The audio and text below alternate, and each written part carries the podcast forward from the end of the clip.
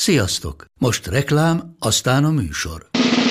A műsor, valamint az élményekkel teli utazások, személyre szabott ajánlatok és állandó kedvezmények támogatója a Molmove hűségprogram.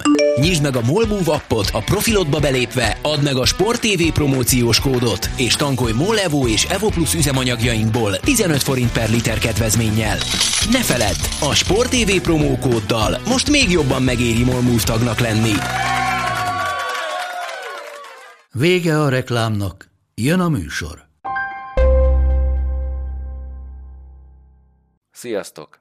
Ez a karanténkaszt második száma, pontosan 128 évvel azután, hogy fennállása során először átadták a Stanley kupát.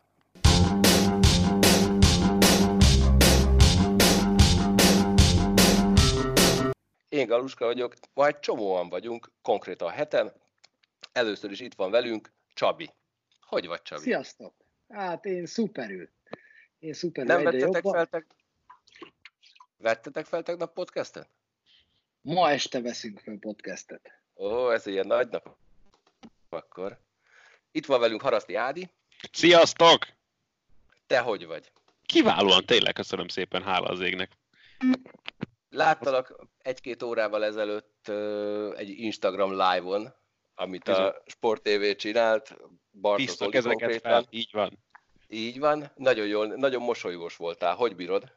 Köszönöm szépen, tényleg remekül, de mondjuk ebben az is benne van, hogy nekem óriási mázlim van most az elmúlt két napban, ugye három NBA meccset közvetítettem le felvételre, és hát nyilván azért ez még, még ha olyan meccsekről is van szó, amelyeknek azért tudtuk a végeredményét, meg korábban lejátszottak, de mégis, hogy csinálhattam valamit, és azért ez, és ez a legérdekesebb, bárkivel beszéltem tényleg itt közületek is, az első dolog, ami felmerül mindenki, hogy azért na, hiányzik az, amit csinálunk alapvetően. Úgyhogy én kaptam azért némi kis emlékeztető oltást itt az utóbbi napokban, úgyhogy ez, ez, ez nagyon jót tett. Itt van Monc Attila, hozzá csak egy kérdésem van, milyen a kapás? Hát figyelj, ha azt nézed, a törökök leneveltek a horgász műsorok nézésére, mert nem hagynak rá időt, hogy most befejezték a bajnokságot ők is. Keresztbe vered a témákat, szörnyű. Bocsika. Itt van velünk Petúr András először. Andris, hogy vagy? Hogy bírod a bezártságot? Otthon vagytok-e? És pláne milyen két gyermekkel otthon? Hát, sziasztok! Hát, még úgy nagyjából jól bírom.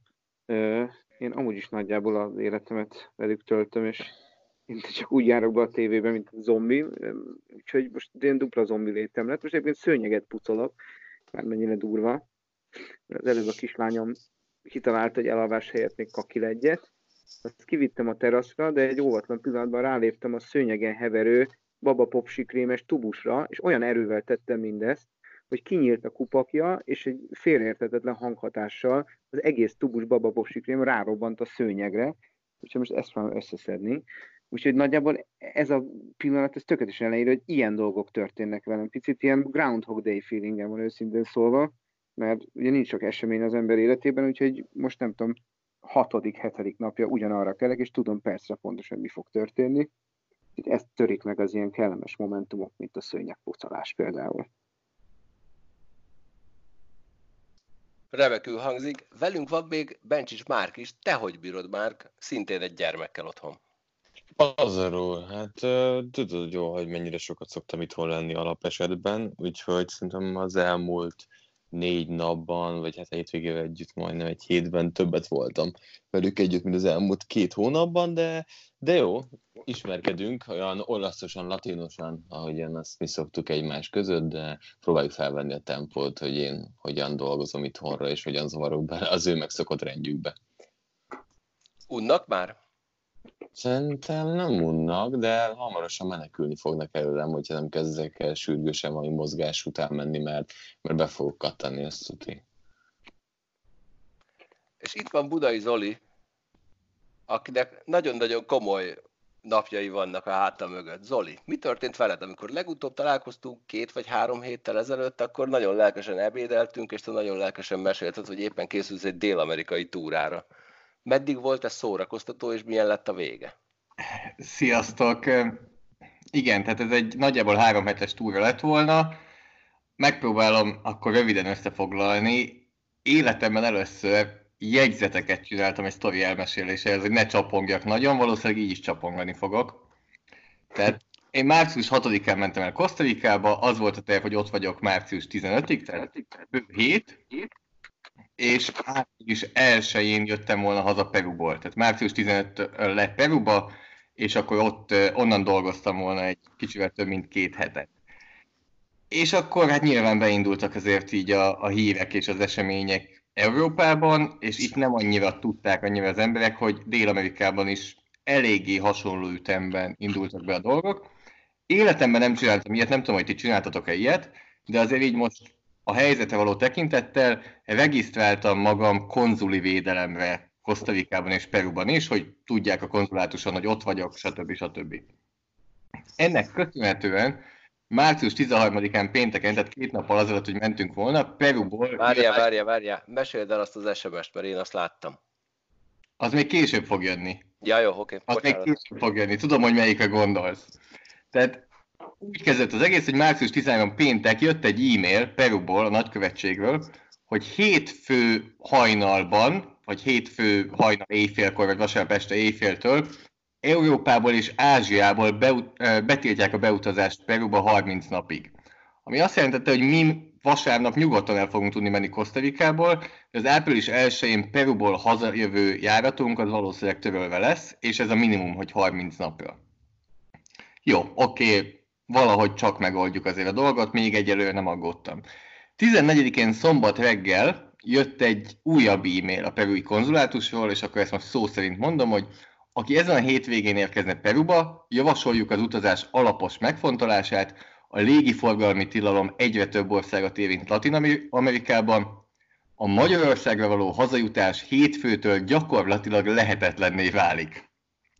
Tehát ezt azért nyelt egy nagyot az ember, amikor ezt az e-mailt elolvasta, úgyhogy gyorsan Whatsappon ráírtam a perui nagykövetségre, akik mondták, hogy igazából kettő opció van, vagy ott ragadunk minimum 30 napig, de valószínűleg azért tovább, vagy egy még nyitott országon keresztül, például Ecuador, Kolumbia, Brazília, hazarepülünk. Ezután jelezték, hogy bármiben nagyon szívesen segítenek, és hajrá Houston Texans, a konzul úr pedig a Giantsnek drukkol. Úgyhogy megvolt a kapcsolat. De hozzá volt téve, hogy de az butaság. De az butaság, igen. Tehát a konzul helyettes ezt így, így azért megigyezte. Úgyhogy a foci, foci összekötött, de még mindig azért relatíve nyugodt voltam. Szombat délután arra jutottunk, hogy elmegyünk Peruba, és onnan majd Panamán keresztül fogunk visszajönni. Tehát, hogy Lima, Panama, Amsterdam, Budapest, az még egy nyitott reptér, mennyire jók vagyunk, mert Peru is, előbb is hazajövünk, hát akkor ez így teljesen jó. Amivel jön a válasz a nagykövetségtől, már, bezá- már bezárták Panamát ma reggel. Oké. Okay. Végül kifejtették, hogy hivatalosan nincs lezárva a reptér, de több száz francia, brit és holland próbál erőszakosan jegyhez jutni, sikertelenül, a lezárás valószínűleg be fog következni, szinte esélytelen hazajutni Panamából. E, itt akkor újra elkezdtük nézni az átfoglalásokat. Nagyon sok olyan repülőjáratot találtunk, ami Atlantán keresztül menne haza, ami megint probléma, hiszen ugye Schengen élvezetbe járt el az elmúlt 14 napban, akkor nem léphetsz be Amerikába, tehát ezt is ott ki kellett húznunk. Szombat este akkor elkezdtünk azon gondolkozni megint, hogy mi legyen, és írták nekünk megint Peruból, hogy Ecuador és Kolumbia bezárt, tehát itt tényleg órák leforgása alatt megváltozott az egész dél-amerikai és közép-amerikai helyzet, hogy honnan lehet hazamenni. Írták, hogy Costa vagy Panama lehet megoldás. Szerda este, vagy bocsánat, szombat este eh, átfoglaltuk szerda estére, március 18-ra, Costa Rica, Panama, Amsterdam, Budapest, és akkor reménykedünk abban, hogy Panama még nyitva lesz szerdán. Tehát ez volt szombat késő este, valamennyit rá kellett fizetni, de relatíve megnyugodtunk, hogy haza fogunk tudni jutni, van egy repjegyünk végre haza, nyugodtan feküdtem le aludni szombat este. Vasárnap hajnal 4.30, tehát nagyjából 5 óra telt el, amikor keltett a haverom, akivel voltam, hogy törölték a Panama-Amsterdam járatot, Panama bezárt. Tehát ott voltunk, hogy szó szerint nem volt jegyünk Európába, és itt most nem fogok hazudni, reggel 4.30, majdnem elsírtam magam, hogy innen már tényleg nem tudom, hogy hogyan fogunk hazavergődni, és akkor eltelt fél óra, vasárnap hajnal 5, és akkor megkérdeztem a haveromat, hogy mennyire, mennyire akarsz hazajutni, mennyit ér neked az, hogy hazajussunk, mert hogy találtam aznapra, és tényleg úgy voltam vele, hogy itt most a nem aznapra szól a repjegy, akkor abszolút benne van az, hogy lezárják azt a repteret is. Aznapra találtam egy Costa Rica, Mexikóváros, Frankfurt, Budapest repjegyet, 470 ezer forintért, e, egy irányba, stb. Jó, legyen, haza akarunk jutni, úgyhogy Monteverdéből, ez nagyjából a semmi közepe Kosztarikában, elindultunk a reptér felé, egy olyan földúton, hogy így arra is figyeltünk, hogy ne menjünk túl gyorsan, mert egy defekt az így eléggé, eléggé nagy kárt okozott volna. Jó, eljutottunk Kosztarikába, a fővárosába, San Joséba, elrepültünk Mexikóvárosba, nagyon jó. Onnan elrepültünk Frankfurtba, egyelőre még minden nagyon jó. Frankfurtban közben megkaptuk azt az e-mailt a perui nagykövetségről, hogy a köztársasági elnök a tegnapi napon egészségügyi vész, veszélyhelyzetet hirdetett, hétfő hajnal 001 órától a teljes társadalomra 15 napos kötelező társasági izoláció, vagyis kijárási tilalom vonatkozik, a fenti időszakban a kormány korlátozza a személyi szabadsághoz, a tartózkodási hely megválasztásához és a gyülekezéshez fűződő alkotmányos jogokat, a rendőrség és a fegyveres erők biztosítják a közrendet és az alapvető szolgáltatások működését. Tehát ha elmentünk volna Peruba, akkor szó szerint egy lakásba zárva lettünk volna, és nem léphettünk volna ki az utcára, nagyjából úgy, ahogy most Olaszországban, Spanyolországban, Franciaországban.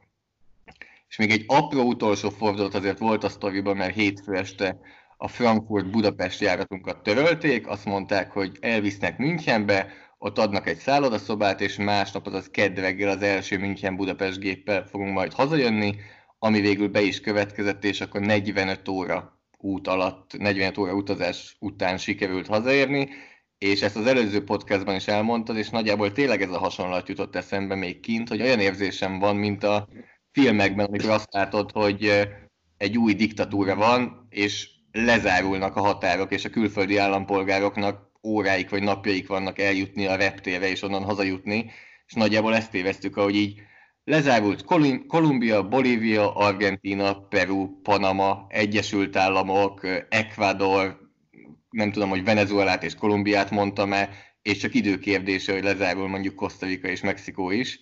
E, eléggé stresszes volt, és tényleg az a, az a vasárnap reggel, amikor így meghallottam azt, hogy Panama bezárt és nincsen repjegyünk, E, az, az nem, volt egy, nem volt egy nyugodt pillanat. Megnyugtatlak, ezekben a filmekben általában valaki meghalt, viszont mégis hazajöttetek. Ez nagyon megnyugtató volt.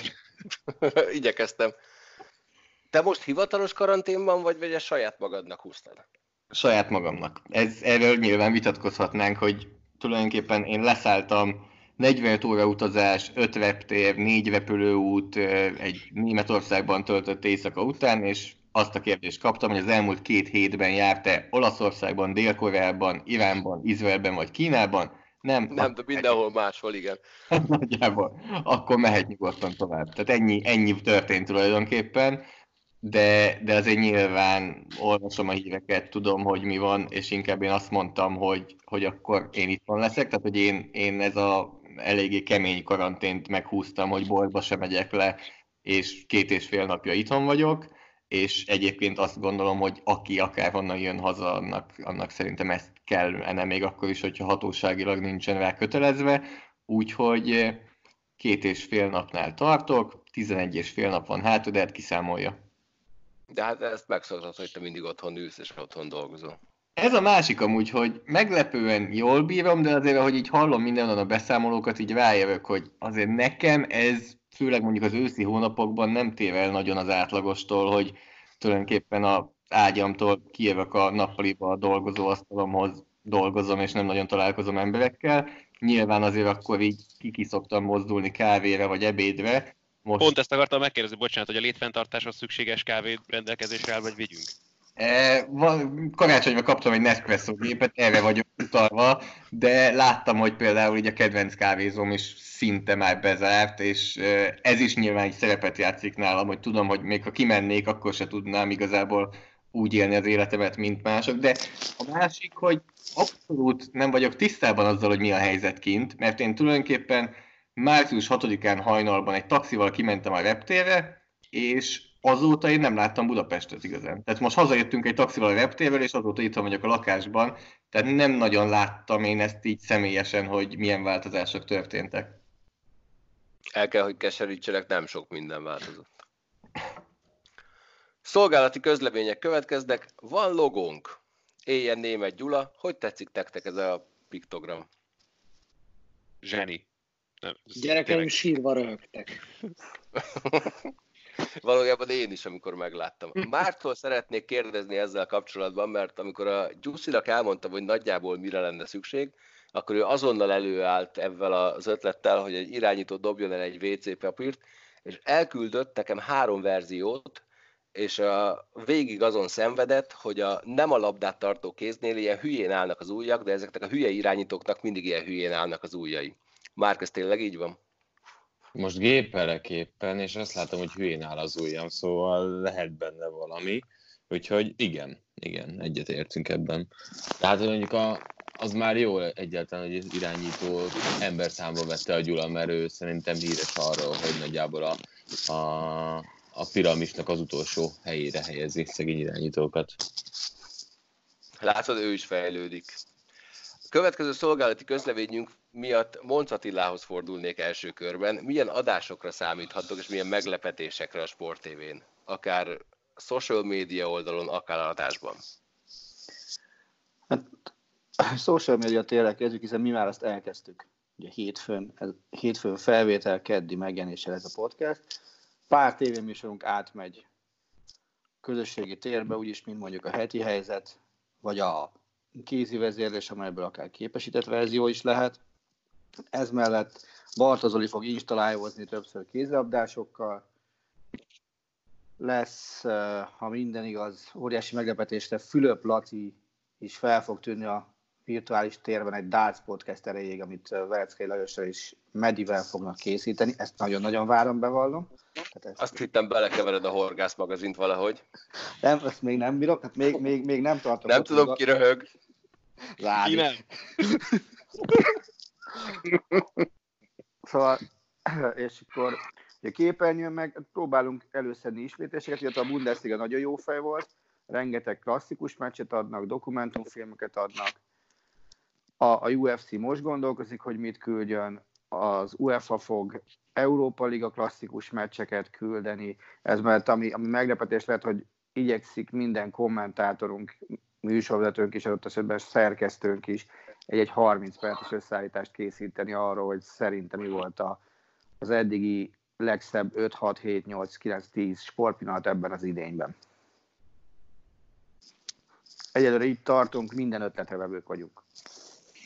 Amikor Bocsánat, délelőtt- egyébként mennyire durva az, hogy mindenki, Galú, csak hogy bocsánat, hogy mennyire durva az, hogy mindenki rögtön a a digitális térbe megy át, és hogy kíváncsiak, hogy mennyi változás fog érni hosszú távon, így, így, így műsorokat, hogyan fog kinyílni, hogy mi az, ami ebből tovább fog menni. Szerintem ez tök érdekes. Én borzasztó boldog lennék egyébként, hogyha a podcasteket elfogadnák innentől kezdve normálisnak, mert eddig akár kivel beszéltem, akár milyen cégnél beleértve, akár a sajátunkat is, mindenki azt mondta, hogy Á, ez a podcast, ez hülyeség, ezt három ember hallgatja körülbelül, holott ez... Ki az első adatokat? Nem láttam, még nem figyeltem. Az, az úgy érdekelt volna. Soundcloudra mindjárt rá tudok nézni nektek, ha gondoljátok. Ja, Egy millió kettő. Az viszonylag gyorsan. Tök jó, amikor az elejét néztem, tök jók voltak egyébként. Fortandon 2554, Quarantaincast Number One 2210. Én úgy láttam, hogy akkor is eljön a nézőszám, amikor nem megy a hang. Főleg a podcastnél. De erről csak a bench is tehet egyébként. Ahol a bench is ott van, ott nem megy a hang. Akkor ez a podcast jó lesz. Nem, most a Csabi rögzít, én látom. Én nem tudtam elindítani a rögzítést, miért mire odaértem, addigra láttam, hogy ő már rögzít. Én most rögzítek, igen, de Igen. nem tudom még, hogy mi lesz belőle, mert az Eliuppal párszor ez nem sikerült már, úgyhogy Ö, te azért, azért csak rögzítsen mindenki. Tud-e bárki olyat, ahol megy bármilyen sportesemény? Ugyanis reggel, amikor készültem erre a beszélgetésre, akkor azt írtam fel, hogy beszéljünk arról, hogy mit tesznek a törökök, mert ők még sportolnak, aztán mire eljutottunk odáig, hogy felvegyük, már ők se. Én úgy láttam, írt hogy egy fehér barátom, Mindenki Bocsánat. fehér orosz foci az még megy. Így van, így van. Nem az így. még megy, most kezdődött basszus. Ma volt az első forduló. Micsoda? Milyen foci? Fehér orosz. Ó, Ne röhög. nem Ami durva-. Ám a fenét nem. Ami durvább, hogy a svédek elkezdtek barátságos meccseket játszani teljesen abnormális módon, illetve hát Ausztráliában megy minden. Japánba elkezdtek kosarazni, lassan majd De lehet, focizni. lehet, lehet, hogy Ausztráliában Tom Hanks kedvéért játszanak bármit. Uff. Jó, bocsánat. Nekem van egy, ausztrál, van egy ausztrál haverom, aki Amerikában él, és az non-stop arról posztol, hogy ennyire egy idióta arrogáns népség, mint az ausztrál nincsen. Mert hogy ugye először, amikor már mindenhol minden leállt, akkor ők még azt mondták, hogy még ezt a hétvégét lejátszák, akkor mindenki kiborult, minden ausztrál, aki nem Ausztráliában él, ezek a hülyék azt hiszik, hogy a vírus az ö, weekendezik, és csak hétfőtől fog majd támadni, és utána azt mondta, hogy ö, kb. úgy kell képzelni az ausztrálokat, mint Jordan Belfortot, ha jól mondom, a Wall Street farkasának a főszereplőjét, hogy annyira, annyira azt gondolják, hogy, hogy amit ők csinálnak, az mindig tökéletes, és, és teljesen ki van. Csak azt mondom, hogy sok ilyen ausztrál van, aki egyszerűen szégyeli azt, hogy az ausztrálok ilyen flagmán, és így állnak az egészhez, úgyhogy ők tolják, rögbi, hát semmi kontakt nincsen, úgyhogy nyugodtan, nyugodtan rögbizgetnek. Ja, az Ausztrál fociban meg még Na, annyi Vagy ausztrál fociznak, igen, aha. Úgyhogy így. Arról könnyebb beszélni, hogy mi állt le hétfő óta, mióta legutóbb rögzítettünk, akkor még lelkendeztünk, hogy a KHL csak egy hétre állt le, aztán utána április 10-ig töröltek mindent, a UFC a következő három gáláját törölte, és leállt a magyar futballbajnokság is. Ennél talán egy kicsit fontosabb, hogy döntés született a 2020-as Európa-bajnokság 21-re való áthelyezésére. Ez szerintem egy nagyon jó döntés. Szerintetek, hogy ez ennél lehet-e jobb döntést húzni? Vagy nem? EB kapcsán nem, biztos nem. Tehát figyelj, hogy az a verzió, jött volna be, hogy a decemberi futball EB, abba, abba megőrültünk volna, hiszen tételezzük fel, vagy reménykedjünk abban, hogy most még befejezik valahogy nyilván kaotikus viszonyok között ezt a szezont, és utána, ját, utána elindulnak egy olyan idényt, aminek a közepén garantált káosz van. Áh, ez lehetetlen. Inkább álljon helyre minden normálisan. Ja, azt várják, hogy, hogy most akkor mi lesz, be tudják-e fejezni ezt a szezont, oda decemberbe betenni semmit nem lehet, és hogyha esetleg nem tudják az új szezonokat elkezdeni, nem tudom, szeptember, októberben, akkor gondolom én azt is erről Amerikában már írogatnak az NBA-nél is, hogy egy rövidített következő szezon, és azt már viszont valószínűleg az EB-hez fogják mérni, hogy a következő szezonban mi fér bele, úgyhogy nagyon le kellene játszani ezeket a szezonokat, így az utolsó pár mérkőzést. Én, Egy én nagyon kíváncsi gyerekek, hogy bocsánat, hogy, hogy miért nem fújják már le az olimpiát, ami nincsen egyetlen ész érv sem, ami mellette szólna. Tehát egy EB-t nem lehet összerakni, ahol ugye azonos sportákból jönnek emberek, azonos szinten vannak. Az, hogy az afrikai futók, a dél-amerikai vívók és az orosz magasugrók hogy lehet, hogy egymással versenyeznének, miközben más ország, más karantén, más leállás.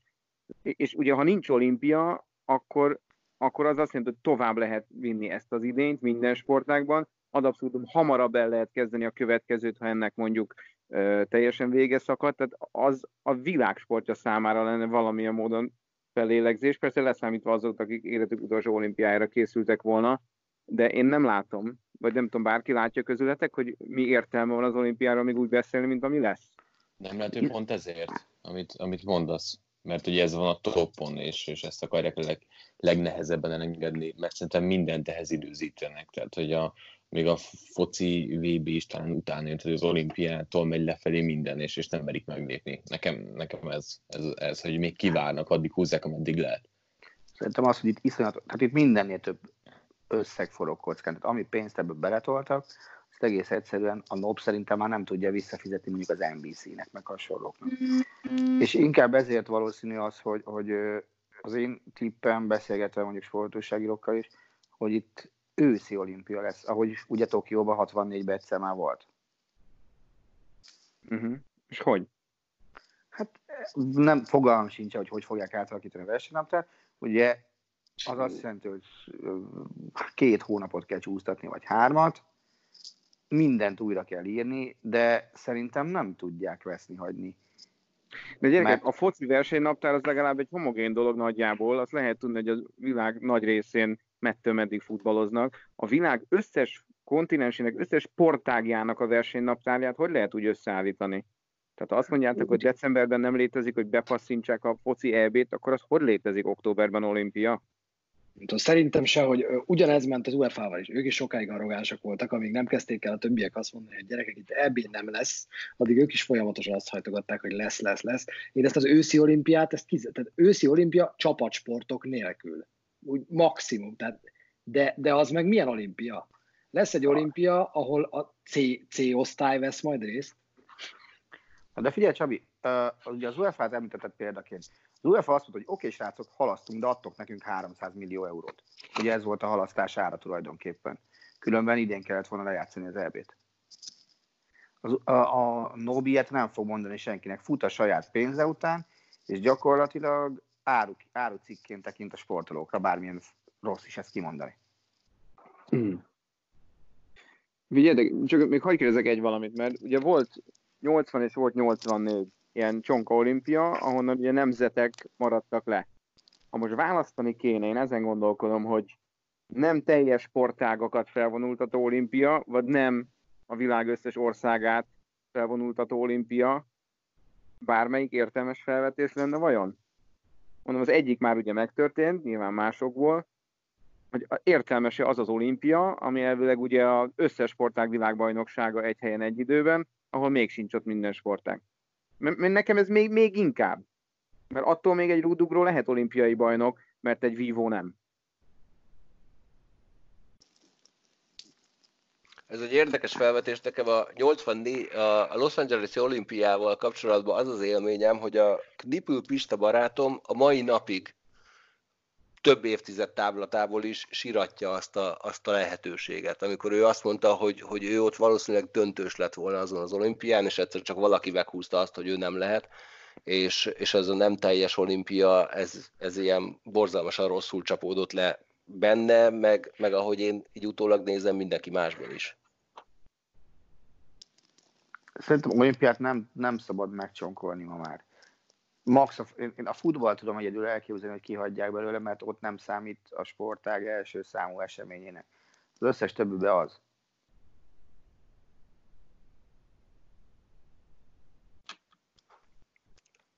Akkor mindenki azt mondja, hogy inkább el kéne halasztani ezt az olimpiát 2020-ból? Hát reálisan nagyon nehéz olyan forgatókönyvet látni, ami alapján érdeksérelem nélkül meg lehetne rendezni ezt az olimpiát, és, és a sportolóknak sem nagyon tud érdekelni, pláne úgy, hogy tehát tényleg még a legtöbben valószínűleg normálisan edzeni sem tudnak, és hogyha itt egy hónap, két hónap, akár még azt sem kizárt, hogy három hónap kimarad valaki számára, anélkül, hogy normális körülmények között tudta volna folytatni a felkészülését, az nem hiszem, hogy ne határozná meg jelentősen itt egy-egy versenyszámnak a végeredményét. Úgyhogy ilyen szempontból szerintem a sportolóknak is inkább érdekel az, hogy ez az olimpia ne most, ne ilyen körülmények után kerüljön megrendezésre. De egyébként... Azért lenne nagyon fontos ezt most elhalasztani, mert ma nincsen sportoló a Földön, készüljön az az első vagy az utolsó olimpiájára, aki nem mondaná azt, hogy, hogy belemegy, vagy legalábbis azt mondja, nincs más választás. Ha várnak, és a, közben mondjuk a vírushelyzet stagnál, vagy ne adj Isten, vagy inkább adj Isten, valahol picit javul, és billeg az egész, már sokkal nehezebb lesz elpakolni, és nem csak az idő közelsége miatt. Ma senki nem mondaná, hogyha ezt áttennék egy évvel későbbre, hogy ezt, hogy ezt ne tegyék. Múltkor is ezt a kérdést tettük fel, újra ezt a kérdést tegyük fel, mert a múltkor is megoldódott tőle a probléma, hogy mi szól az ellen, hogy jövő nyáron legyen az olimpia. Felsoroltuk. ugyanez volt a focinál is, hogy, föl, tehát, hogy mi szól az ellen, hogy egy éve halasznak? Igazából semmi, hát, mert akkor egy. sérül a legkevesebb üzleti érdek, semmi más. Hát egy, ugye Nekem. nagyon szépen a négy éves ismétlések megboruljanak.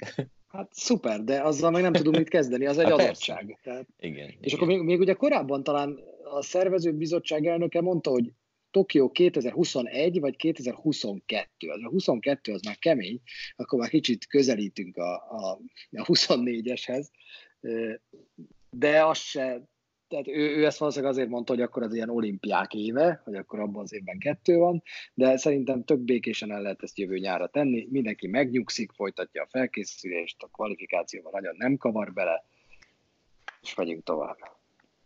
Én nagyon-nagyon szeretem azt, hogy keresztbe vágod az adásmenetet, mert ha bár kiejtetted a szádon azt, hogy 2022. 2022-ben lenne egy kézilabda Európa bajnokság Magyarországon, Szlovákiában és Ausztriában. Javítsatok ki, hogyha nem így van.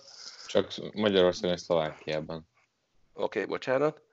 Ö, Márk és Andris dolgozik ebben a projektben. Éreztek-e bármit ebben, ezen a projekten belül, hogy veszélybe kerülhet akár a rendezés, akár a halasztások miatt bármi, amit eddig biztosra vettetek ebből az eseménnyel kapcsolatban? Nem, szervezés részről egyáltalán nem. Igazából ugye az EHF-nél azért begyűrűzik, tehát így, így közvetett hatása van nagyon sok. Tehát az a kommunikációban, hogy indítja el az ember az, hogy, hogy milyen térben van, az, hogy, hogy a, a női férfi Final forrok csúsznak, tehát hogy itt igazából ez gyűrűzik tovább nagyon sok olyan dologra, ami, ami, ami az egészet tovább görgethet ide jelenleg. A, a 22-est nem érinti semmilyen szempontból, inkább előkészületek miatt van nagyon sok kérdőjel, inkább a, itt a 20-as, 21-es évet befolyásolja, mert az idei női férfi Final Four azért nagyon durván szétvágja, és ott sem tudják, hogy mit csinálják, mert ott ugye ugye itt most olimpiánál beszélünk nemzetekről, de ugye a klubcsapatoknál a bajnokság eltolása akár nyáron már arról szól, hogy játékosok, akik most ott vannak a csapatoknál, lejár a szerződése, és a következő szezonra készül már adott esetben egy másik csapatnál. Szóval itt ez egy érdekes helyzet, de 22-t egyelőre nem érinti semmilyen szempontból.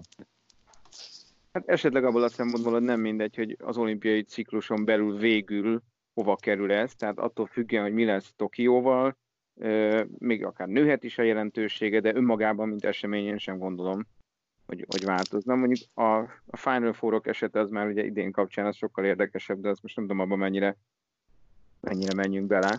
Már csak azt is menjünk bele, mert például a, a klubok, azok szerintem mást akarnak, mint az EHF. De a klubok, amennyire én tudom, június 30-ig ezt valahogy megpróbálnak letolni. Ugyanúgy, ahogy fociba. Hm. Nekem egy elég jó vízióm van szerintem, mármint hogy ez tartható.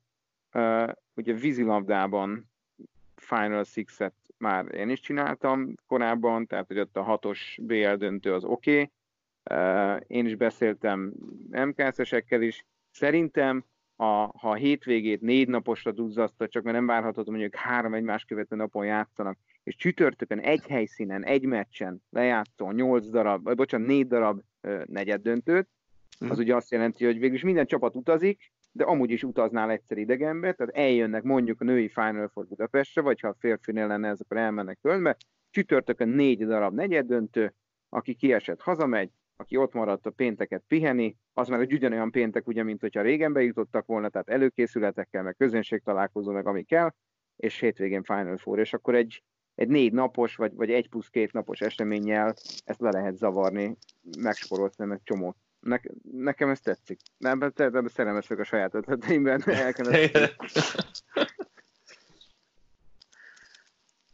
De még júniusig? Tehát június 30-ra bezárólag? Vagy bármikor? Hát figyelj, lesz olimpia. Ha, ha nincs olimpia, akkor addig tolod, amíg, amíg csak tolhatod. Mi, mi a június 30? A szerződések június... addig érvényesek. Igen. Előtte, előtted van az a kép, mondjuk, hogy uh, júliusban van ez az egész, akkor például van egy Veszprém Szeged negyed döntő, ami most kinéz. Máckopsek hol fog játszani? Most csak két ez a példa jutott eszembe. Azért, azért a hol két hetet bele lehet tolni ezekbe a szerződésekbe, tehát most ha az azon múlik, hogy a, a BL-nek van-e vége, akkor szerintem ez, ezt kimatekozzák a jogászok, nem hiszem, hogy ez, ez gond lenne. Tehát a, a kérdés, nézőket, nézőket csinálod, vagy nézők nélkül? Mert szerintem ez legalább olyan fontos kérdés, hogy mikortól mondod azt, hogy jöhetnek nézők? Hát most nem vagyok tiszti főorvos se. Még ő sem tudnál választ, hogy ez nyugtat. Nyugtat abszolút, hogy a németek megmondták, hogy ők be fogják válni az zárt kaput futballban. Egész egyszerűen túl nagy bukó lenne, hogyha nem játszanának. Hát ha választani kell, hogy félbe maradjon egy komplet BL idény, vagy lemenjen nézők nélkül, menjen a nézők nélkül. Ugye, Most nem akarom, vagyunk. nem akarom tönkrevágni már megint az adásmeneteret, de ugye Adam Silver mondta azt az NBA komisszárja hajnalban, hogy három szenáriót lát ő, és azok közül az, hogy olyan feltételek teremtődjenek még ebben a szezonban, hogy 19-15 ezer néző előtt játszani lehessen meccseket, az szinte lehetetlen szerintem. Tehát, hogy az NBA két olyan verzión gondolkodik, hogy zárt kapuk mögött játszanak mindenképp. Hogy van a vége, Csabi, a szezonnak? Ez meddig húzódik? NBA júni 15-6-7, így van a döntő hetedik meccse, ha van. Azért az kemény. De fi, azt jól olvastam, hogy augusztusi fináléval is számolnak adott esetben? Igen, igen, erről a múltkor beszéltünk, tehát az szintet kész tény. Ezért mondtam én az olimpián az Andris felvetésére, hogy, hogy gyakorlatilag képzeljétek el azt a spanyol tévét, nem beszélve az amerikairól, amelyik megtudja, hogy az NBA, nem tudom, három hét múlva, amikor látják a dolog végét már ott az amerikaiak valamennyire, bejelentik, hogy oké, okay, mi pedig le fogjuk játszani a szezont, mert nekünk ehhez viszont sokkal komolyabb üzleti érdekeink fűződnek, NBA játékosok az olimpiára nem mennek. Ott, ott, ez, ott ez szinte tény. Hogyha uh-huh. tudnak játszani ebből a szezonból még meccseket, nem mennek az NBA kosarasok az olimpiára. Emlékeztek, az előző adásban beszéltünk, szóba került a 2000-es Salt Lake City téli olimpia is, és a 2002-es Salt Lake City téli olimpia is, és ugye ott is az volt a jégkoromban, hogy ez elég sokáig ment, hogy az olimpiákon volt, hogy ahogyan a világbajnokságokra is ugye volt, hogy mérkőzésről mérkőzésre töltöttek fel a keretek, de ugye Miroslav Satán például akkor oda-vissza ingázott Japán és az Egyesült Államok között, hogy tudjon játszani ugye az NHL-ben és a szlovák válogatottban is, mert nekik már ugye előcsoportkört kellett játszaniuk például az olimpián, tehát ott akár még egy ilyen forgatókönyv is bejátszhatnak.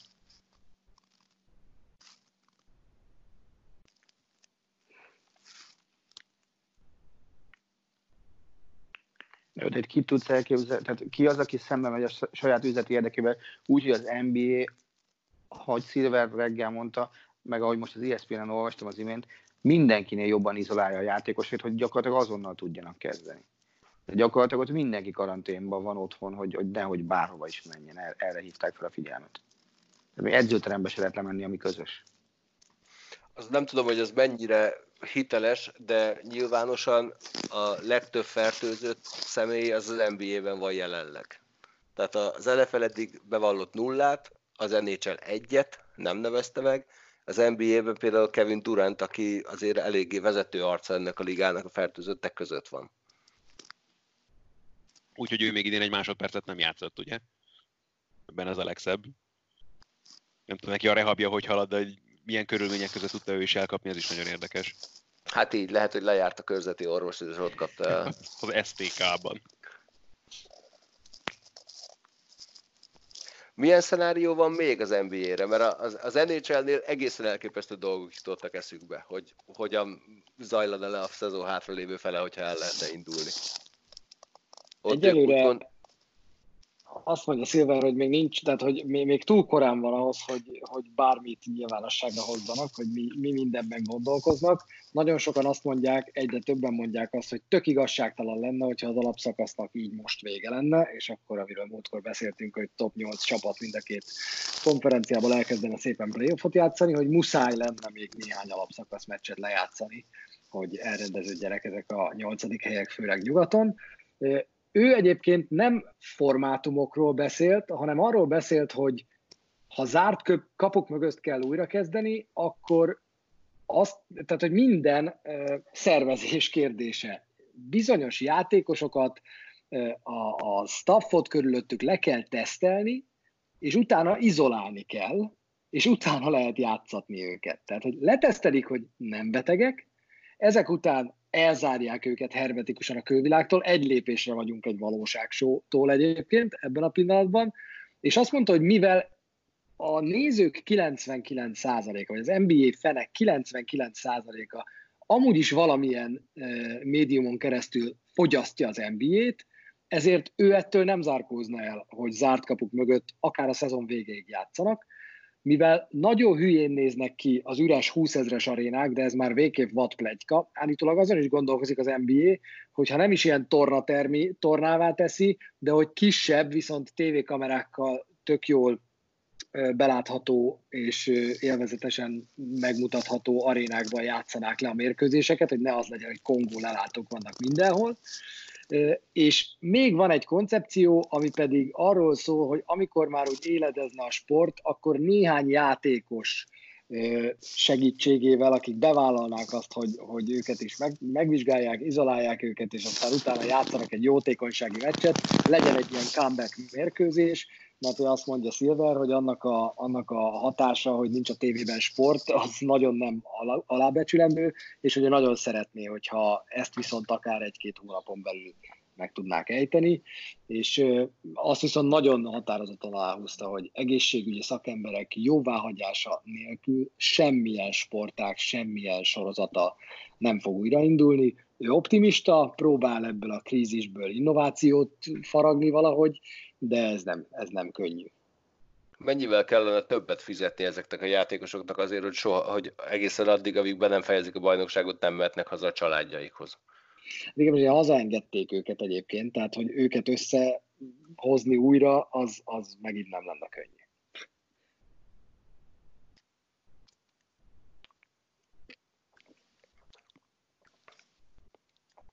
Mennyivel többet kell fizetni?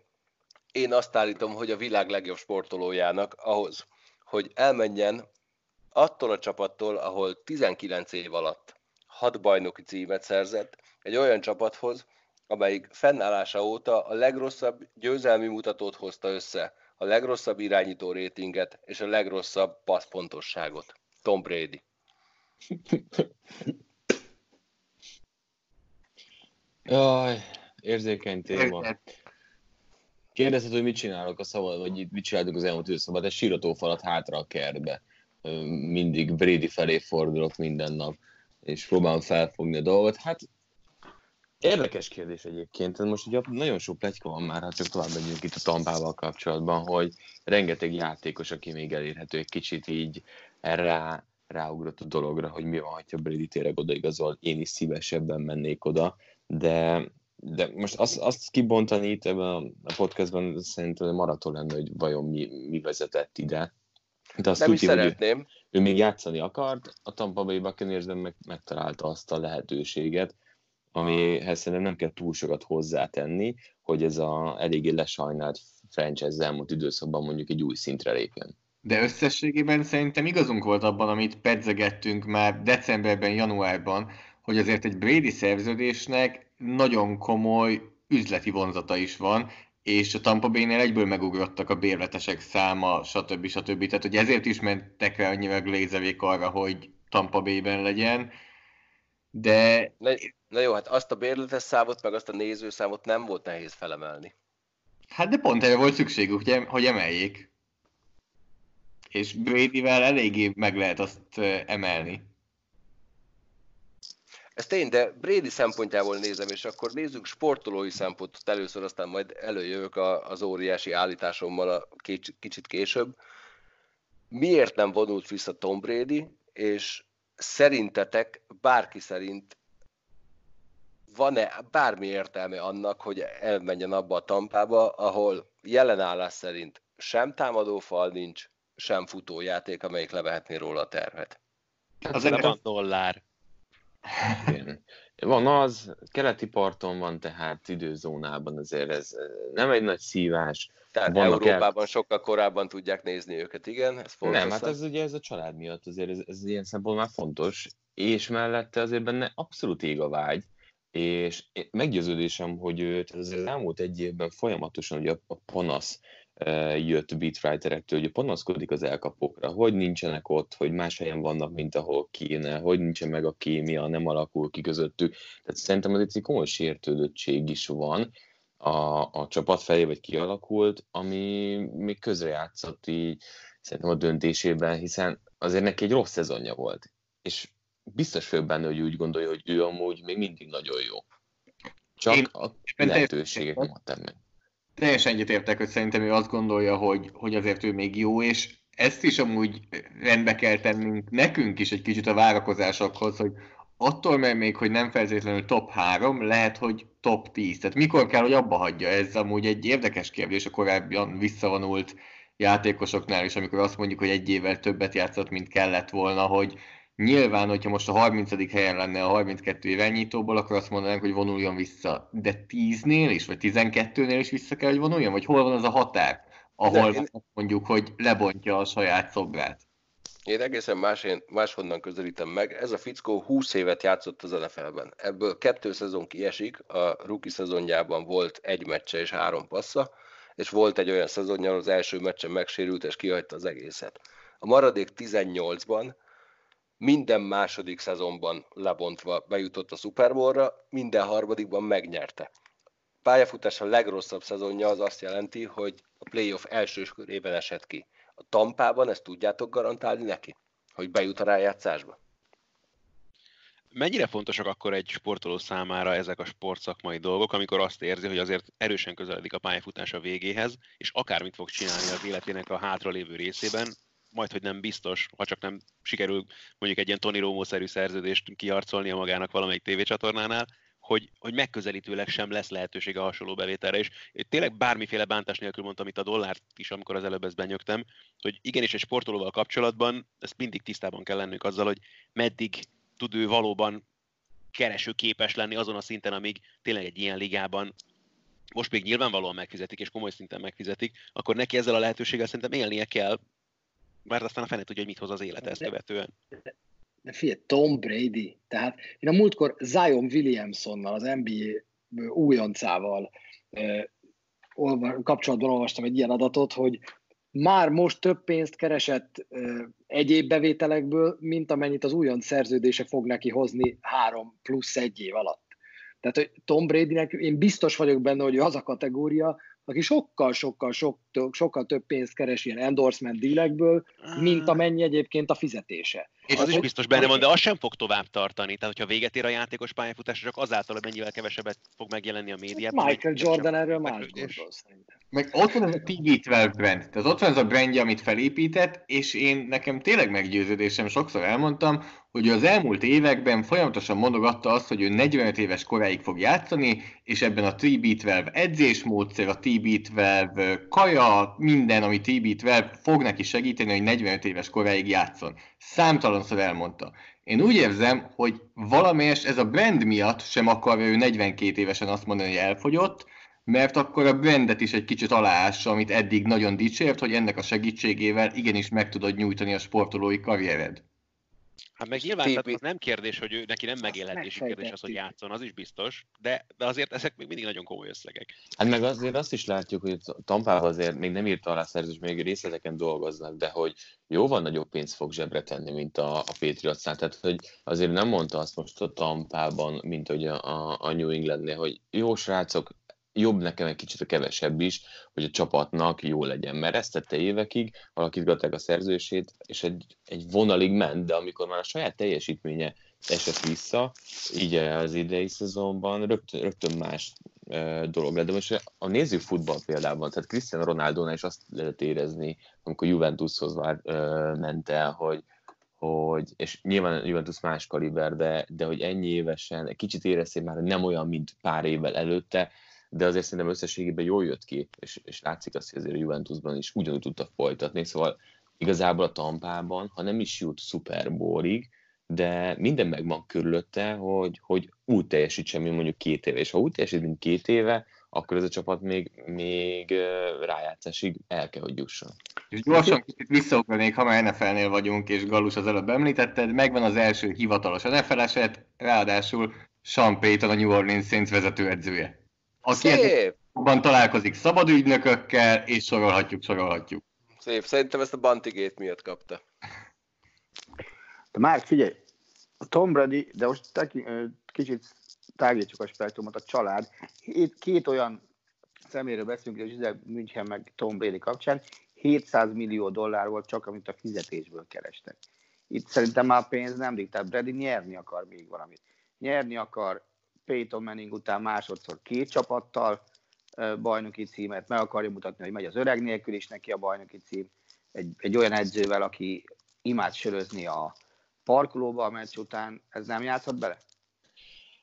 Itt a pénz, itt nem arról szól, hogy a, a bankszámláján mennyi van a játékosoknak. Tehát nagyon sok játékosnak ez itt, itt nem azt jelenti, hanem presztist jelent. Tehát azt, hogy most a, a Számít ez még ennyi? Brady soha nem volt pályafutás egyetlen pillanatában sem az NFL legjobban fizetett játékosa, és már nem is lesz. Nem. A, tehát nem, de, de pont az a lényeg, hogy azért most olyan pénzt kap, amit mondjuk a New Englandnél egyszer sem kapott. Aztán második lesz a listán Wilson mögött Rötlisberger leholt versenyben, minden igaz. Tehát, ha kapja meg. Igen, igen, tehát pont ez a lényeg, hogy akkor most mégis oda kerül, tehát azért még mondta, hogy 43 évesen tud top fizetett játékosá válni. Tehát ilyen szempontból akkor ez mégis, mégis egy igazolás, hogy azért számít a pénz, vagy egy pont után számít a pénz. Nekem kérdésem lenne Márkhoz és Zolihoz, mert a, a két kapcsolat, Tom Brady és a Pets vezetősége, és Tom Brady és a Pets szurkolótábora között. Engem lenyűgöz az, hogy annak ellenére, hogy ő most azt mondja, hogy távozik, ha van is olyan Pets drukker, aki emiatt megpróbál beleállni Tom Bradybe, hogy miért nem maradt pályafutása végig, azonnal 150-en ugranak a nyakába és leugatják, hogy kussoljon ami felfoghatatlan, és mindennél jobban mondja el, hogy mennyit tett Tom Brady ezért a csapatért, mert, mert azért nyilván ez mindenkinek irgalmatlanul fáj, de mégis megvédik a többiek előtt. Én nem tudom, hogy jól érzem-e kb. ezeket az arányokat. A másik kérdés, ami inkább kérdés, az meg az, hogy azért, hogyha ha mégiscsak meghozta Brady ezt a döntést, akkor ott a színfalak mögött valami nagyon nagy törés van, vagy egyszerűen ez egy business agreement, hogy azt mondták, hogy figyelj, te ennyit fogsz kapni, ő azt mondta, hogy köszönöm, nekem ez viszont nem elég, és én távozom viszontlátásra. Szerintem pont, amit a legvégén mondtál, és ez egy kicsit azt is bizonyítja, hogy végül bebizonyosodott az, hogy Bill Belichicknél Tom Brady egy játékos az 53-ból. Hogy neki is az lesz, hogy figyelj, ezt tudjuk ajánlani, majd szóljál, hogy elfogadod-e vagy sem. És Bradynél pedig pont ez az, ami lehet, hogy most ott tart az egójánál, hogy ez neki nem oké, ő neki az kell, hogy visszajön a Patriots, az azt mondja, hogy hát máshol többet kapok, és akkor a Patriots mondja azt neki, hogy oké, akkor emelünk, de ez nem történik meg, hanem úgy néz ki, hogy Belichick Bradyre is úgy tekint, hogy figyelj, ez az ajánlatunk, ha tetszik, akkor itt írd alá, ha nem tetszik, akkor sajnos ez van. De ezzel bárki meglepődött egyébként, hogy Belichick bizniszként tekint az egészre? Nem, hát ez volt ugye korábban is Garoppolo időszaknál, és ugye ott volt az első ilyen összetűzés, ugye Kraft, a tulajdonos, Belichick és Brady háromszög között, mert ugye Kraft akkor még ugye mindegy gyermekét védte, és azt mondta, hogy Brady nem érdemli meg azt, hogy kapjon egy cserejátékost, akire úgy tekint. Belichick, hogy a következő pár év ő lesz a kezdő irányító, hát egyszerűen ott korán történt meg, és Brady-nek ez nem tetszett, és hát ugyanúgy üzletként és ő azt nézte, hogy a franchise-nak hosszú távon mi az, ami, ami, ami jót tesz. Csak aztán kiderült, hogy Brady 40 évesen is tud futballozni, ezzel meg azért nem mindenki számolt. Akkor viszont az van, hogy bocsánat, csak akkor, akkor viszont az van, hogy most nem úgy zajlott le ez a beszélgetés, ahogy sokszor lezajlott már a korábbi években, hogy azt mondták neki, hogy Tom, ahhoz, hogy köréd rakjunk olyan csapatot, amivel tudsz nyerni, ennyiről meg ennyiről le kell mondanod. Most meg azt mondta, hogy oké, okay, de ezen a ponton már nem mondok le erről? Akkor szavaztok? Valahogy úgy. Igen. Uh-huh. De Csabi, ezt el tudtad volna képzelni mondjuk Tim Duncan esetében? Hú, ennek, ennek, na, olyan jó példát mondott a Mark Ronaldóval, de, de ott, azért, ott azért mégiscsak az van, hogy, hogy Ronaldo viszont egy olyan klubhoz ment el, amelyik meg minden pénzt kiadna azért, hogy BL-t nyerjen, és hogyha te azzal a klubbal BL-t nyersz, akkor azonnal bekerülsz a Juventus halhatatlanjai közé, akkor is, hogyha csak pár évig játszottál ott. De hogy én ezt nem érzem Brady-nél, hogy oké, okay, elmentél a Tampa Bay-hez, ami szintén TB-vel kezdődik, a te, te merchandising cuccaidnak tökéletes lesz, de hogy alapvetően meg azért elmentél a Tampába, és ott majd azt nem olvasom sehol, hogy bajnok esélyes lehetsz, vagy hogy nem hát volt sok esélye. Szerintem kicsit elkalkulálta magát. Tehát azért lehet arról is hallani, hogy ő a San Francisco szeretett volna menni, gyerekkori kedvenc csapat, stb. stb. Csak a San Francisco-nál azt mondták, hogy köszönjük szépen, ők nagyon jól megvannak Garoppolóval. Tehát összességében azt hisz, azt gondolom, és szerintem azt látjuk, hogy kicsit kisebb volt a keresleti renta, mint amit mondjuk vár, várt volna ő, vagy vártunk volna mi januárban. Én úgy szeretem, hogy a Csabi belekapaszkodott ebbe a Ronaldos példával, mert én egy egészen másik példával készültem neki erre. Mit gondoltál akkor, amikor Tony Parker 18 perces év után aláírt a Charlottehoz? Ne, semmit. Semmit nem gondoltam, mert, mert az egész nem a pénzről szólt, meg Tony Parker teljesítménye tényleg, tényleg elfáradt. És ott igazából az egy, az egy közös döntés volt közte és a klub között, hogy rád már nem tudunk csapatot építeni, itt van ez a Leonard gyerek, te már itt nem leszel alappillér. Tehát a Spurs az utolsó bajnoki címét, azt ugye úgy nyerte meg, hogy ott már Kawhi Leonard volt az első számú játékos. Teljesen egyértelműen. Tony Parker második, harmadik számú játékosa volt annak a San Antonio-nak. Tehát ő már nem volt, nem volt alappillér. Ott le lehetett ülni, lefolytatni egy olyan beszélgetést, hogy figyelj, Tony, igazából máshol tényleg többet tudsz keresni, itt alapember már nem leszel, távozza. Hát Brady azért nem hiszem, hogy ez így lesz a beszélgetés. Szerintem, szerintem tökéletesen így zajlott le egyébként. Itt már nem tudsz alapember lenni, mert ahhoz a szisztémához már kevés, amit csinálsz, máshol keres többet. Mármint ez most, ezt most ilyen cinikusan mondtad. Nem feltétlenül. Én is ebben bízom. Azért, Én az azt utolsó, azért az utolsó éve alapján nem hiszem, hogy er, arra a brady aki tavaly játszott, arra nagyon lehet ráépíteni egy csapatot. Én inkább azt látom, azt mondták, hogy figyelj, érsz 15 milliót nekünk, egy dollárral sem többet, kapsz egy egyéves szerződést, jössz, ennyit tudunk adni, meg azt mondta erre, hogy köszi, nem, szerintem én többet érek. Én valahogy így tudom elképzelni. Megint mondjuk, hogyha az érzelmeket kiveszed és leveszed mondjuk a nevet a mez hátuljáról, akkor a 2019-es teljesítményért, akár kortól függetlenül is, de a kort beleveszed, akkor végképp mennyire racionális 30 millió per éves szerződést adni? Semennyire. És szerintem itt jött ki a különbözet, hogy Brady azt mondta, hogy ő igenis Tom Brady, amit most mondott lehet, hogy először az elmúlt 20 évben, Belicek pedig azt mondta neki, vagy nyilván a Patriots, hogy 2019-es évben ez a 42 éves irányító nem ér annyit, mint amit Brady mond.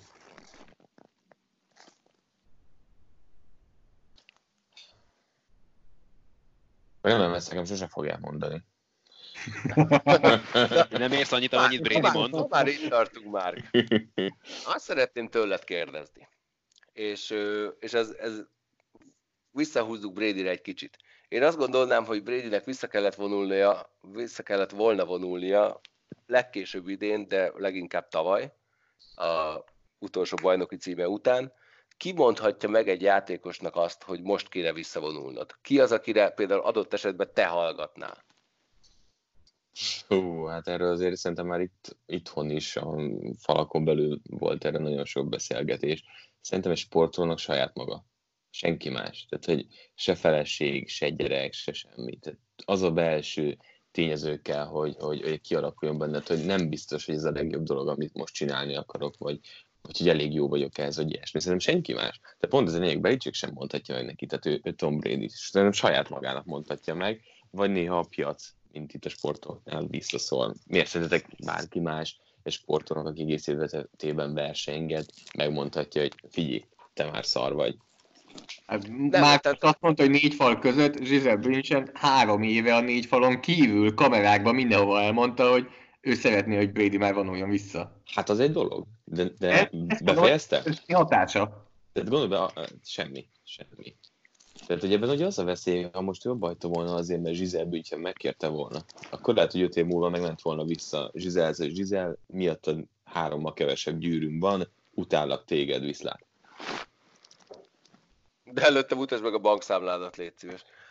Ja, igen, van így szerződés. Tudtok bármilyen olyan játékos mondani, aki akkor vonult vissza, amikor kellett, és úgy, hogy, hogy olyan pályafutás volt mögötte, amelyikben egyáltalán nem voltak hullámvölgyek? Hát most erre az e- tavalyi éve Rob Gronkowski-re visszagondolhatunk ilyen szempontból. Hát, de még az is egy kicsit. Ott is érezted, hogy nem volt az. Hát ott a hullámvölgyek azt jelentették, hogy szegénynek össze volt törve a teste teljesen. De most nem, nem az NFL-ről beszélek, bármilyen sportágról. Hát, hát nem lett volna az utolsó szezon, akkor Tim duncan mondanám, de az utolsó szezon az már ott is csúnyán nézett ki. De nem mindig az utolsó szezon, szezonban van a, a felismerés? Tehát mindig van egy rossz szezon, és akkor össze egy hú, túlhúztam. Hmm. És azt mondjuk a Nagy Laci, BL győzelem nincs a Veszprémben. Hát nincs BL győzelem, de nem arról beszélünk, hogy nyerte valamit, mert lehet, Azt hogy még évig játszik, sem nyerte volna meg a Veszprémmel. Hát most a kérdés ugye úgy szólt, hogy a formája milyen volt. Itt úgy, arról beszélünk, a Nagy Laci utolsó éve, vagy évei, azok utaltak-e arra, hogy épp ez lesz az utolsó? És szerintem nem. Hú, Meg Én nem ugyanúgy értek hozzá. most is, mint az elmúlt, nem tudom, két évben. Én nekem, ami eszembe jut, nyilván máshol emlékezetes az a VB számára, de Zidánnak például az a 2006-os VB, az amennyire én emlékszem, azért még eléggé magas formán volt. Hát ö, klub szinten nem annyira. Ott jó, jó jött ki ilyen szempontból, de De nem mondtad az idánra akkor, hogy ő azért ne lenne már jó futbolista, sőt, tehát hogy abszolút egy VB döntős francia válogatottnak volt a húzó embere, tehát hogy nem, ne, nem volt ő fék abban a csapatban sem. Nem, nem, nem, csak utolsó évben már a Reálban már nem volt az igazi, de, de, de tény. Nem tudom. Jégkoromban volt? Gretzky úgy hagyta abba? Á, a Gretzkynek borzalmas volt az utolsó pár éve. Jégkorokban Abban egy hogy- valami jut eszem. Tudod, valami ki? jut eszem. mondjad. Igen, mondja csak. Floyd Mayweather. Oké, okay, ő ötször Ja. ja. vonult vissza körülbelül, vagy hatszor. És De- melyiket időzített? Komolyan- De, de, de, Vedd úgy jó volt. Ő továbbra is hibátlan. Ugye nyilván még egyszer vissza kell térnie, hogy, hogy minden rekord meg legyen. De, de ő, ő az, aki egyelőre nem tudott belehibázni sehol sem. Én tök mindegy, hogy az Ancsi Janit mondod. Eh, ő még mindig, ő még mindig lelkesen, aktívan sportol veled a kúton. Hát már nem a kúton, mert csinált magának saját szellőzőt a újpesti jégcsarnok büféjében, úgyhogy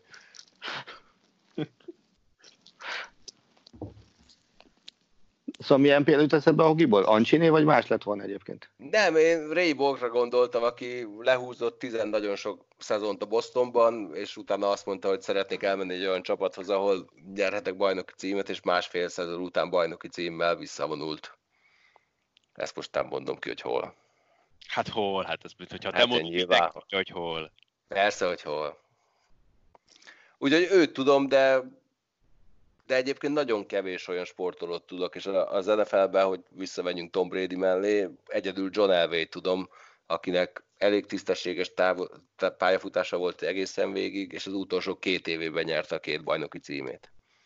És ő akkor jókor, jó helyen hagyta abba. Én nagyon aggódom attól egyébként, hogy, hogy Bradynek ilyen borzasztó veszőfutás lesz a pályafutása vége, amikor, amikor minden egyes meccsen azt fogod látni, hogy így fú, de jó lett volna, hogyha abba hagyja, mert én azt állítom, hogy ez a csávó a világ legjobb sportolója valaha. Te ez kommentátor lelkülettel mennyire nehéz lehet elviselni, hogy egy mítosz adott esetben a szemetek előtt mehet tönkre, Csabi, meg Ádi, meg Andris főleg. Pillanat, azt hittem, hogy azt kérdezett, hogy kommentátorként mikor kell visszavonulni, és rögtön elkezdtem Mondjuk egy olyan példát kommentátornak. Én ezért vonultam vissza két éve. Később vonult vissza a kelleténél. Ez jó példa lenne. Csabi, ami mélyvedörünk. Nem, Csabi, a kézi stonerünk. Tónát imádtam, azt ne bántsuk. Nem, azért mondom, hogy 27, 27 vagy 28 éves volt, amikor visszavonult, és nyilván bőven lehetett volna, amiben ott volt sok A- minden más is mondjuk, de Akkor imádtad, amikor te is stoner voltál. Hm, Uff. Szép.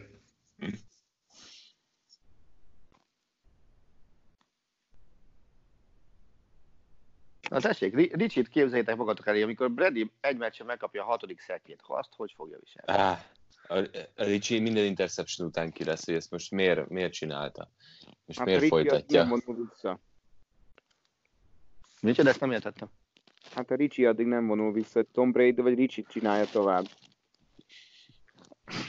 Hát ugye, ugye mi megéltük, tehát ugye pont a Ric- a Ricsi hasonlat tök jó, mert uh, ugye Brett Favre távozása a Green Bay után, ugye ott volt pár éve ugye Minnesota-ban meg a New York Jetsnél, és abszolút ez így az a lefelé a, a lejtőn, de így nagyon durván ment, és ott például a, a Ricsi, mint kommentátor abszolút érződött rajta, hogy ő, ő tökre ki volt ettől, hogy, hogy mi a francért csinálja még, és rossz nézni azt, hogy az a Brett Favre, aki öt éve mi- milyen ikonikus irányító volt, az utolsó évében hogyan szenvedett és, és játszott borzasztóan. Na jó, de ott a Ricsinél ez családilag egy szellelem volt. Jó, de most mint, mint uh, kommentátor, tehát ez egy abszolút valid pont, hogy, hogy azért ez, amikor végignéz egy karriert, akkor a vége az mindig fáj, és nem tud mindenki úgy kilépni, mint a, ahogy annó Kobi kilépett az utolsó meccsével. Tehát az az, az igazi ritkaság szerintem. Most eszembe jutott közben még egy dolog, ha már itt ilyen motoros irányba mentem el az előbb, és hogy ott van Valentino Rossi, akinevel most már közölték a Yamaha-nál, hogy ez lesz az utolsó éve a gyári csapatnál, és már az utódját is bejelentették, de ő még továbbra is versenyezni akar, úgyhogy most már azért elég egyértelmű évek óta, hogy messze nincsen azon a szinten, ahol ő korábban volt, ami persze azt jelenti, hogy azért még mindig gótként kezelik a saját sportágában, még egy pár évig, amíg már kezdben nem gyűjti a következő néhány világbajnoki címét, de hogy nála meg az van, hogy ő egész egyszerűen ebben nőtt fel neki az apja, és motorversenyző volt az egész élete erről szólt. Ő nem is akar kiszakadni ebből az egész karavánból, amíg lehető ezt versenyzőként akarja csinálni, aztán már ott van neki a csapat, amit fog. Nem tudom, hogy ez brady mennyire játszhat be egyébként, hogy ő ezt csinálta most már tényleg ugye 10 éve, és hogy amíg lehet még akkor ő ezt csinál, és amíg meg is fizetik, hát akkor meg miért ne? Ez abszolút benne van, és ezt ő el is szokta mondani, hogy nem tudja, hogy mihez fog kezdeni, miután nem focizik, és hogy ő mennyire szerencsés, hogy focizhat, de azért amikor elmondja ezt egy irányító, vagy amikor 10 éve elmondta ezt egy irányító, azt gondoltad, hogy oké, okay, 38-39 éves koráig, de hát most már minden határt átlépett. Az meg egy más kérdés, és megint egy kicsit visszautal arra, hogy ez a TB12 mennyire megy, hogy húzza maga után a játékosokat, és tolódik ki az NFL-ben az irányítóknak az életkora, hogy meddig játszanak. Hát Fábr is ilyen szempontból már tök jó példa volt, nem? Igen. Brigiz is most írt rá még két évre, ha minden igaz. Igen. Ő is már, ő is már Uber 40. Figyeljetek, én kérhetek valamit? Tudom, hogy a Márk azt mondta, hogy ez belső hang kell, hogy legyen, de ha már egy közvetítés alatt egyetlen egy játékos nevét nem találom el, azért szóltok, hogy hagyjam abba? de várjál, és, de várjál, mi van, hogyha minden kommentátornak szólunk, akkor azért hogyne az állomány? Ha észreveszem, én szólok. Attila gonosz vagy. Kösz, Csavin.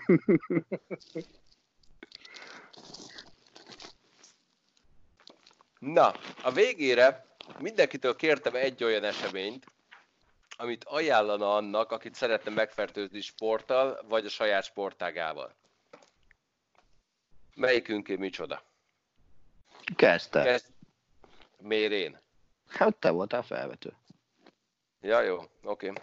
Én amikor feltettem a kérdést, azonnal tudtam a választ, aztán elkezdtem keresgélni másfelé, de aztán visszatértem, tehát mindenki nézze meg a szapporói Magyarország-Ukrajna jégkorong mérkőzést, és akkor mhm. azonnal meg tud mindent, amit szeretne. Ezeket majd a, ezeket a videókat linkeljük majd a műsor leírásába, hogy mindenki meg tudja nézni őket. Attila. Dortmund Schalke. Hogy nem Bayern. Fircu Fir? Bármely. Egyébként azt linkeltem a Galusnak, igen. Uh, De a tavalyit is mondhatjuk. Azt gondolom, hogy az, az minden futballrangadók atya Németországban, meg azt, azt a fajta hangot ott nem lehet fölmúlni, ami, ami, ami ott van szerintem. És az tényleg olyan, hogy oda még egyszer én is nagyon szeretnék eljutni. Csak tévében volt eddig meg, a, a, az futball. Tehát nincs más a Rúlvidéken, főleg Gelsenkirchenben, csak ez. Rúdvidéken tudod, mi van még a Szodom? Nagyon jó. Jó, bocsánat. Ádám, mi a tiéd? Egy mérkőzés szintén ugyanebből a stadionból akkor, vagy hát Dortmund ugye helyszíne szokott lenni a Rúrvidéki derbinek, egy UEFA kupa döntő 2001-ből, amelyet ráadásul ne. ha már Ricsi annyit emlegetett, a Ricsit annyit emlegettük, ő közvetített annak idején ugye még a magyar televízióban, Deportivo Alaves Liverpool. A, az a mérkőzés, az, az, én szerintem felülmúlhatatlan. Tehát, hogy ami ott megtörtént, kis csapat kontra nagy csapat, végén a fájdalmas vereség a kicsinek, úgyhogy körmeszakadtáig küzdött, ráadásul akkor volt még ez a hülye arangól szabály. De is pont hányszor kellett a nemzeti sportban címlapot cserélni ez miatt akkor.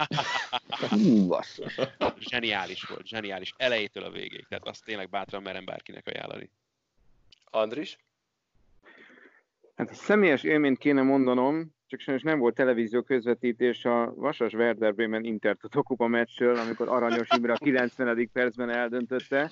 Egy, egy olyan meccset mondanék, ami, ami hát nekem a közvetítésében időről időre referencia pont, és ha bárkitől meghallom a tévében, hogy azt mondja, hogy ez már eldőlt, akkor én csak annyit mondok, hogy Bayern München, Manchester United, és 99, mert én azt gondolom, hogy az egy dolog, hogy mindenkinek nagyjából megvan a fejében, hogy mi történt ott a hosszabbításban, és hogy rugott két gólt, és nyert bajnokok ligáját a Manchester, de ha nem nézi végig a meccset, legalább az összefoglalót, akkor nem érzékeli, hogy miből lett ez az egész, és ha nincs ez a meccs, akkor én is számtalanszor elmondtam volna, amit egyébként nem szabad, hogy ez eldőlt, de mindig emlékeztettem magamon nem, mert volt egy Manchester Bayern döntő, vagyis amíg nem fújják le, addig nem dől el, úgyhogy ez nekem kommentátorként is egy, egy, egy fontos referenciapont, és, és egyszerűen hihetetlen, hogy, hogy ezt a foci tudta produkálni, úgyhogy ha nem Aranyos Imre gólja a Werder ellen a 90. percben, akkor ez. Hát nekem egyébként ezzel kapcsolatban Imre Géza olimpiai döntőjű teszem, hogy én akkor azért mennyire ki voltam akadva a, a többször tett jelentésen, hogy hó, hát ez már megvan meg. Tehát ez az, amit soha nem mond szerintem kommentátor addig, amíg, amíg nincsen vége. A hülye szakkommentátor mondta az egyik itt jelenlévő úriembernek egy Leverkusen Róma volt talán? Akartam mondani az Andrisnak, hogy az, az, nem, az nem az a meccs volt, hanem a Leverkusen Róma. ja. 90. perc 4-2 volt, azt hiszem? Nem, 80, Á, vala, 80 perc volt 4-2, és ott 89. Azt... Jó, akkor Csabi, ezt beírom hozzád, jó? Mindenki. Nem. Jó, hogyha nem, nekem, akkor nekem, mit írjak be? E, nekem az egyik első NBA meccsem, amitől én megszerettem az NBA-t, az a 93-as döntő harmadik meccse volt. A Bulls, a Jordan féle Bulls vezetett 2-0-ra, és a Suns az életéért küzdött, és egy háromszori hosszabbításos Phoenix Bulls meccs, és most néztem meg, hogy van róla egy 15 perces összefoglaló, amit majd linkelhetsz, Galuska. Az nekem, nekem az, a, az, a, az a kosármeccsek legjobbja. Rendben, hogyha felveszed a podcastot, akkor linkelem.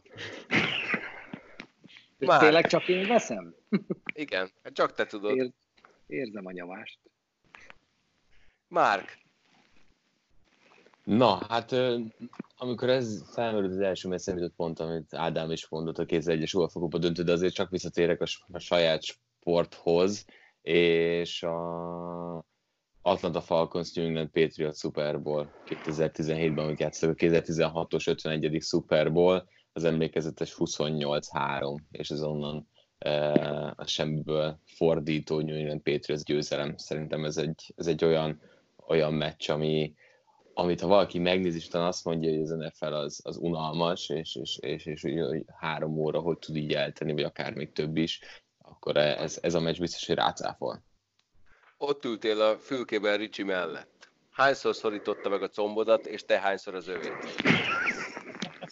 Nem tudom, nem tudom, mert a harmadik már véresre dörzsöltem a combomat, a negyedikre már lehet a Ricsiét is, úgyhogy számmal nem tudok. A hosszabbítást meg már állva néztétek végig rendben. Igen. Rolást, mert túl a kollégai állításon. Igen, több helyen is álltunk, úgyhogy uh, hihetetlen élmény volt ez, ezt nem hiszem lehet überelni, még amit így személyesen megéltem. Zoli. Úgy tűnik akkor a 2001-es UEFA kupa döntő nem csak nekem jutott eszembe. De én is visszanyúltam az NFL-hez, és először elindultam egy ilyen nagyon ilyen önpromós nyálas irányba, hogy az első Sport TV Super Bowl, csak ott az első és a harmadik negyed eléggé unalmas lett, úgyhogy inkább egy olyan meccs, ami az elejétől a végéig tényleg nagyon sok akció, és kicsit arra mentem rá, mint már, hogy megcáfolja azt, amikor azt gondolják laikusok, hogy mennyire nem történik semmi egy meccsen. Úgyhogy 2018-ban az alapszakaszban volt egy Los Angeles Rams Kansas City Chiefs mérkőzés, 54-51-re nyert a Rams a Chiefs ellen, és tényleg egész meccsen át kapkodja az ember a fejét, hogy mi történik egyik oldalon, mi történik másik oldalon. Talán a legakciódúsabb NFL meccs, amit én valaha láttam. Azt nem kérdezem meg, hogy a makának hányszor fogtad meg a combját, ez már egy a tititkota. Egyszer rászorított, és soha többet nem engedett. Soha. Meccsvedénye volt. Azóta is ott tartja maga mellett. Köszönjük mindenkinek, hogy végighallgattátok ezt a csodálatos műsort. Legközelebb is találkozunk, szerintem valamikor kedreggel érkezünk a következő adással. Írjatok, kérdezzetek, bármit csináljatok, mert nekünk semmi más dolgunk nincs jelen pillanatban, mint otthon ülni. Igen, írjatok, kérdezzetek, maradjatok otthon még, azt hozzátenni, hogyha tehetitek. És maradjatok otthon, és nagyon vigyázzatok magatokra. Sziasztok! Sziasztok! Sziasztok! Hello! Sziasztok!